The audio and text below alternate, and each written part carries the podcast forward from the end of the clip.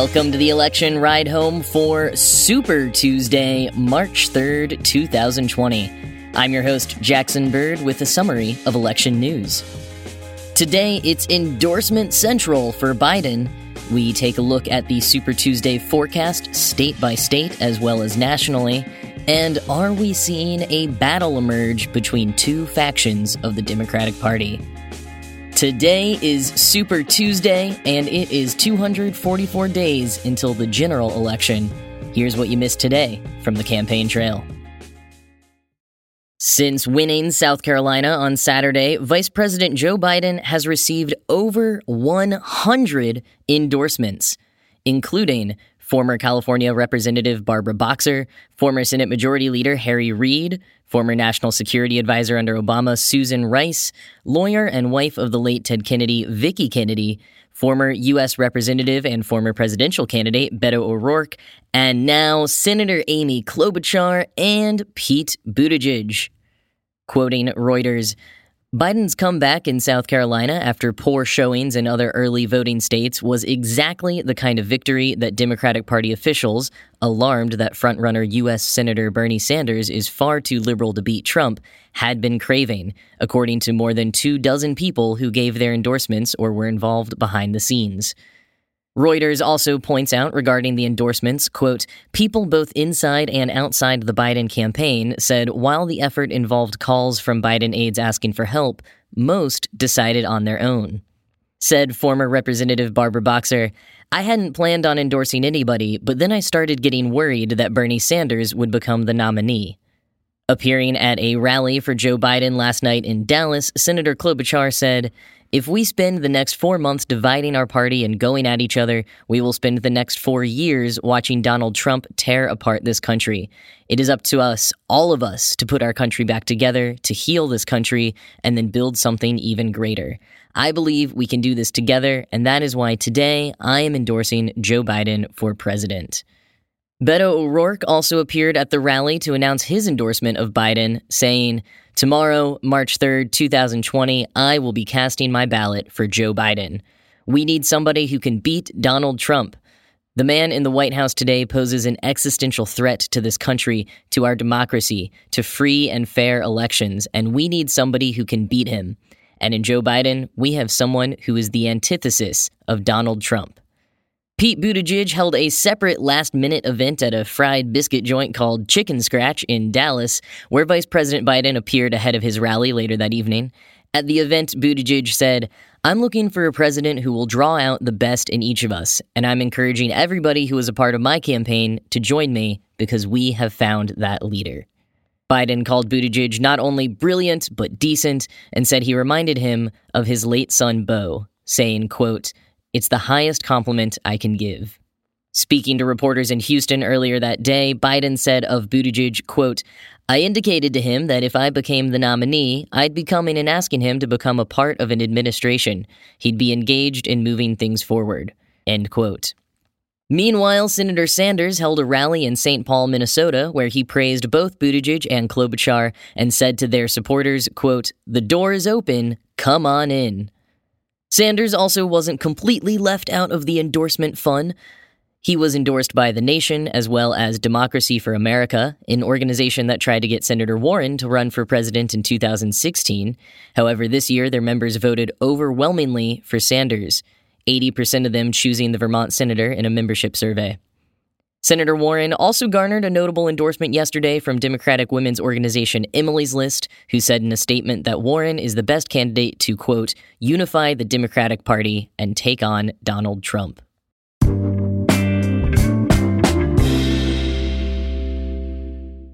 "15 states and territories as well as Democrats abroad are voting today. That's a total of 1,357 delegates up for grabs just today.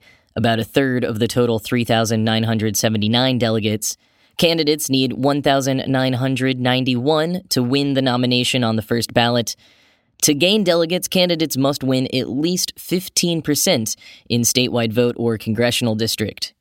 So far, 155 pledged delegates have been awarded, with 56 going to Sanders, 48 to Biden, 26 to Buttigieg, 8 to Warren, and 7 to Klobuchar. Super Tuesday is even more super than usual this year, with the state with the most delegates, California, having moved its primary up to Super Tuesday. California has 415 delegates, so it is making a huge impact. Other high delegate states voting today include Texas with 228 delegates and North Carolina with 110. Quoting the New York Times, Mr. Biden faces several big obstacles on Tuesday. First, in most states, his campaign has lagged in ground operations and TV spending. Second, Michael R. Bloomberg, the billionaire and former New York mayor, who most certainly does not have a resources problem, will compete for the first time, appearing on the ballot in all Super Tuesday states. Besides that, Senator Bernie Sanders of Vermont, the frontrunner, is well-positioned in many of the states that will vote on Tuesday, including California and Texas. A few decisive victories could make his path to the nomination much clearer, although it might still be hard for him to accrue an outright majority of delegates before the convention. Senator Elizabeth Warren of Massachusetts has at least one bright opportunity in her home state, though Mr. Sanders is threatening to spoil the party there. She could also pick up delegates in other crucial states, even if she falls short of winning the states themselves. End quote. Sanders has a strong lead in California, in particular due to his strong polling with Latino voters. Quoting the New York Times, he holds a commanding lead in most California polls, including a CNN poll published on Friday that put him more than 20 points ahead of his closest rival. If those numbers hold, all of his opponents will be at risk of falling short of the 15% threshold needed to claim any statewide delegates, though they could still win delegates in congressional districts. End quote. In Texas, Sanders and Biden had been polling closely at the top. However, with Biden's big endorsement party in Texas yesterday, and in particular his endorsement from Beto O'Rourke, that could change, notes the New York Times, quote, an NBC News Marist College poll released Sunday showed Mr. Sanders leading Mr. Biden by 15 points, with Mr. Bloomberg in third place. Mr. Sanders also has a formidable opponent on the left in Miss Warren, who grew up in neighboring Oklahoma and taught at universities in Houston and Austin.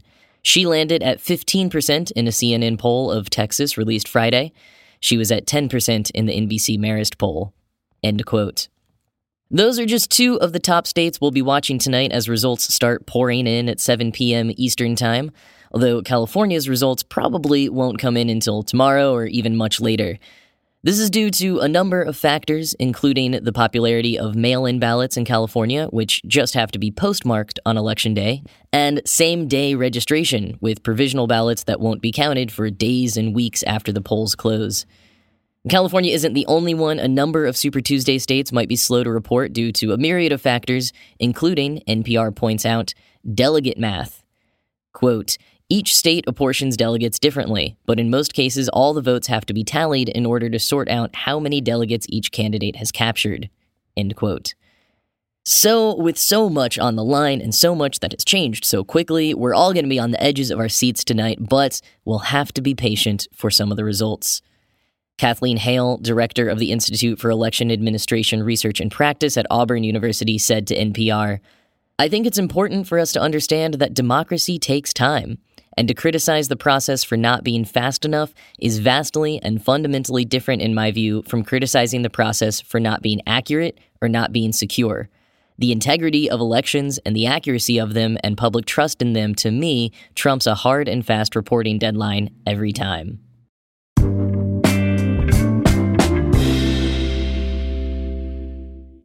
This morning, we got the latest Data for Progress poll, which is their final polling ahead of the Super Tuesday results.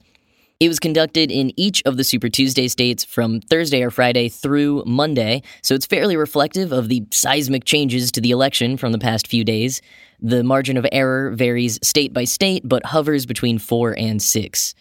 You can see the full results at the link in the show notes. There are 14 states included, so I won't read all of the results for all of them. But Data for Progress Executive Director Sean McElwee shared the poll's predicted winners and by how much on Twitter, and those are as follows. California goes to Sanders by 7 percentage points. Texas, Biden by 2. North Carolina, Biden by 9. Virginia, Biden by 15. Massachusetts, Warren by 2. Minnesota, Sanders by 5. Colorado, Sanders by 11, Tennessee, Biden by 7, Alabama, Biden by 25, Arkansas, Biden by 13, Oklahoma, Biden by 7, Utah, Sanders by 6, Vermont, Sanders by 41, and Maine, Sanders by 9. I will say it's Biden versus Sanders at the top of every state in the poll, except for Massachusetts and Colorado, where Senator Warren is in first and second, respectively. Although note that most other polls show Sanders winning Massachusetts. Bloomberg comes in third place in 8 states, but Warren is in third in Minnesota, Maine, Utah, and Vermont. And that's in addition to her first and second place polling in Massachusetts and Colorado. Bloomberg is not in first or second in any of the states. Harry Enten on Twitter broke down the shifts for Biden and Sanders between Data for Progress's previous poll following the Nevada caucus versus the one that just came out. Enten shows that the average shift was plus 14 percentage points of support for Biden across the Super Tuesday states. Enten said, quote, "I was expecting something 1/3 of that, so that while Biden would close, Sanders would still be favored. For South Carolina impact, this is a lot more like what happened on the GOP side in 2012. But Gingrich was not liked, and they had a week plus to knock him down. Now we're already at Super Tuesday." Another thing this sort of reminds me of is how fast things shifted in 2004 on the Dem side after Iowa. But yeah, at this very late hour, this looks like a significantly larger shift than you'd expect on average. Something seems to have clicked for Biden, end quote. Nate Silver also weighed in on Twitter in response to the Data for Progress poll, along with another one from Swayable and adding some insight from FiveThirtyEight. Quote, "Interestingly, the projected winners in individual states have barely changed. Biden favored throughout the South, Sanders favored elsewhere, Texas a toss-up, but the margins have changed. Bernie not winning by as much in his best states and not preventing others from hitting 15%. In most states, we're showing 3 or 4 candidates over or equal to 15%, meaning that they'd receive statewide delegates. It's not that hard to get to 15% in a 4-candidate race, even accounting for some votes going for dropped-out candidates, as the model does. Keep in mind that even these new polls aren't really recent enough to account for Biden's spate of endorsements last night, which one imagines could move some Bloomberg voters to Biden," end quote. If you're curious about projections ahead of state results coming in tonight, I would suggest keeping an eye on Real Clear Politics as well as FiveThirtyEight, who has state win probabilities for each candidate frozen for the day to give an accurate look at pre-Super Tuesday projections.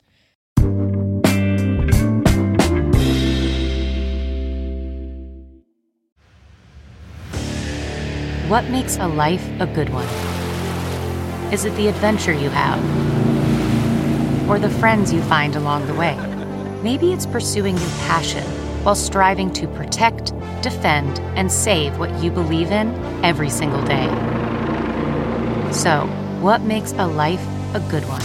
In the Coast Guard, we think it's all of the above and more, but you'll have to find out for yourself.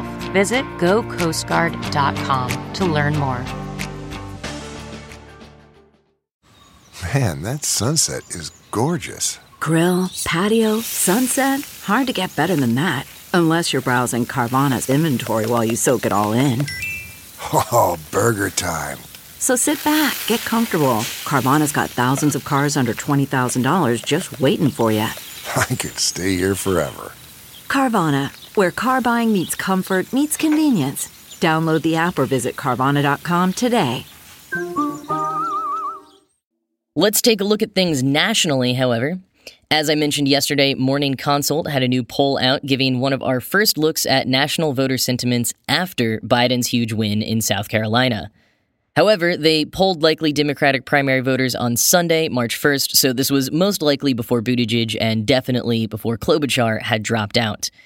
At this point, there has surely been some movement, but this poll broke things down demographically and sentiment-wise in ways that I think will still lend some insight into what we might see in tonight's results. Before the South Carolina primary, Morning Consult's polling had Bernie Sanders in the lead with 32% of support and Joe Biden in second with 19%.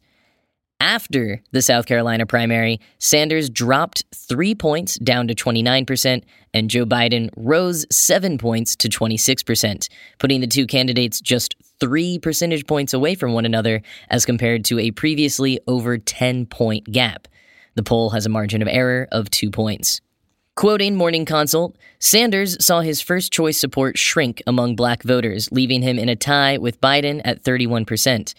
Among Hispanic voters who will play a prominent role in Tuesday's contests in Texas and California, Biden's first-choice support increased 9 points to 21%, though he still trailed far behind Sanders, who has more than twice that share of support with the voting bloc. End quote. On the topic of where Buttigieg's supporters will fall, Morning Consult asked respondents for their second choices in a poll before the South Carolina primary. In that poll, his supporters were split among Sanders, Biden, Bloomberg, and Warren. But in this latest post-South Carolina poll, his supporters have consolidated a little bit more around Vice President Biden, with 30% of them picking him as their second choice. Continuing from Morning Consult, quote, a third of Democratic primary voters said they think Biden has the best chance of beating Trump, up 16 points from polling conducted after his losses in the Nevada caucuses and the New Hampshire primary. 31% of Democratic primary voters said Sanders is the most electable, down 3 points since his Nevada victory. Each of those surveys of Democratic primary voters had a 3-point margin of error, end quote. So even before Steyer, Buttigieg, and Klobuchar dropped out, potentially consolidating moderate voters behind Biden, his South Carolina victory on its own had started changing the game in his favor. He's not winning the national polls, but it is a remarkable change. Meanwhile, 538's primary forecast has had some major changes. In terms of each candidate's chances of winning more than half of pledged delegates, the forecast at the time of recording still has no one with the best odds, as it has for much of the campaign. However, in terms of the candidate's chances of winning a plurality of delegates, the 538 primary forecast currently has Biden at the top with 2 in 3 odds, 63%. Sanders is down to 34% odds, Bloomberg 1%, and Warren less than 1%.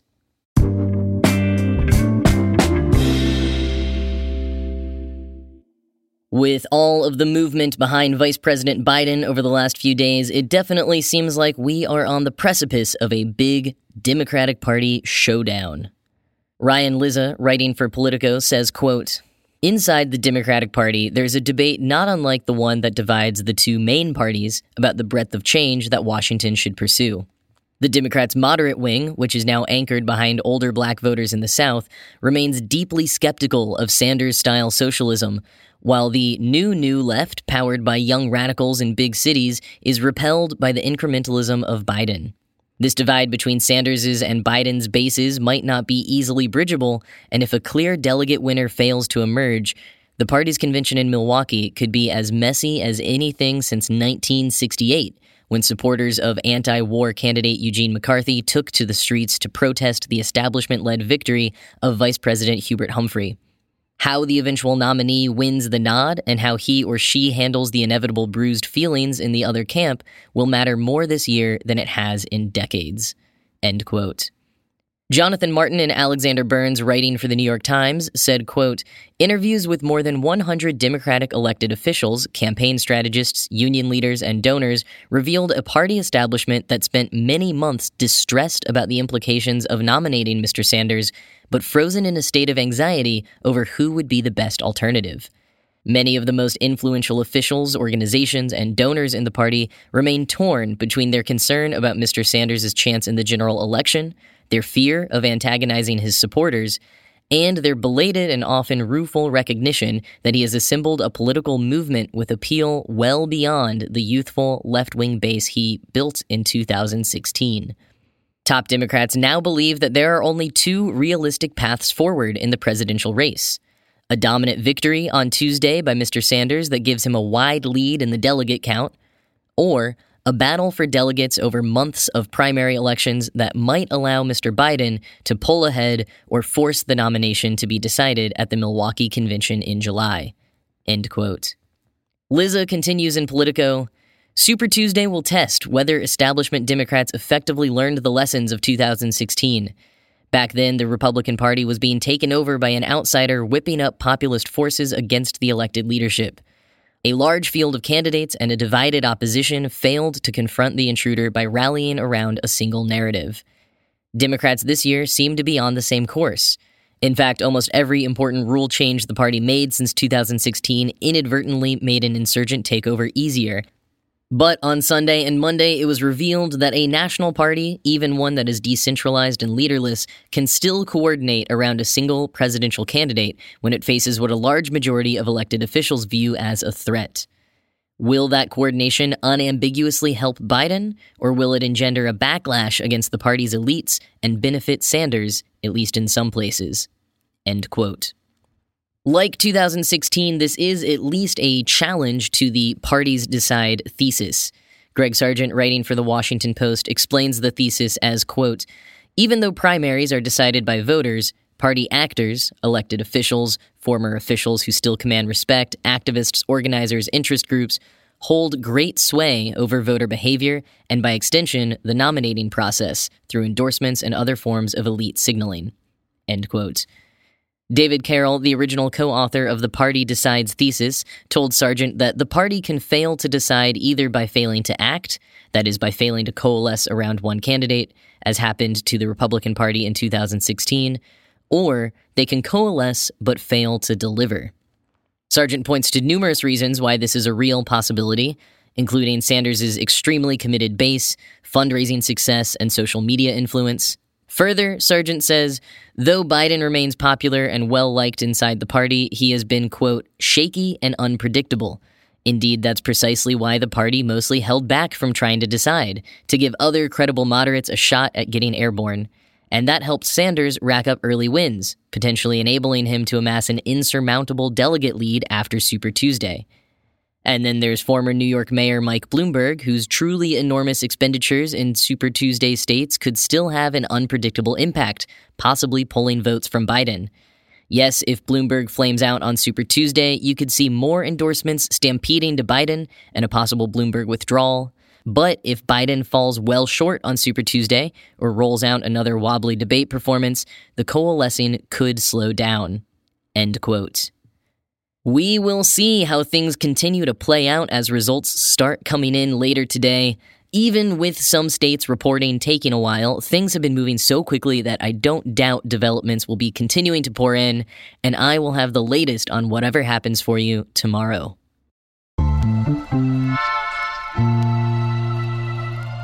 And that is the election roundup for the day. If you live in one of the 15 states or territories that is voting today, I hope you get out and vote if you haven't already. And always, you can find Election Ride Home on Twitter at Election Podcast or on Facebook at facebook.com/Election Ride Home. Thank you all for listening and have a great Super Tuesday.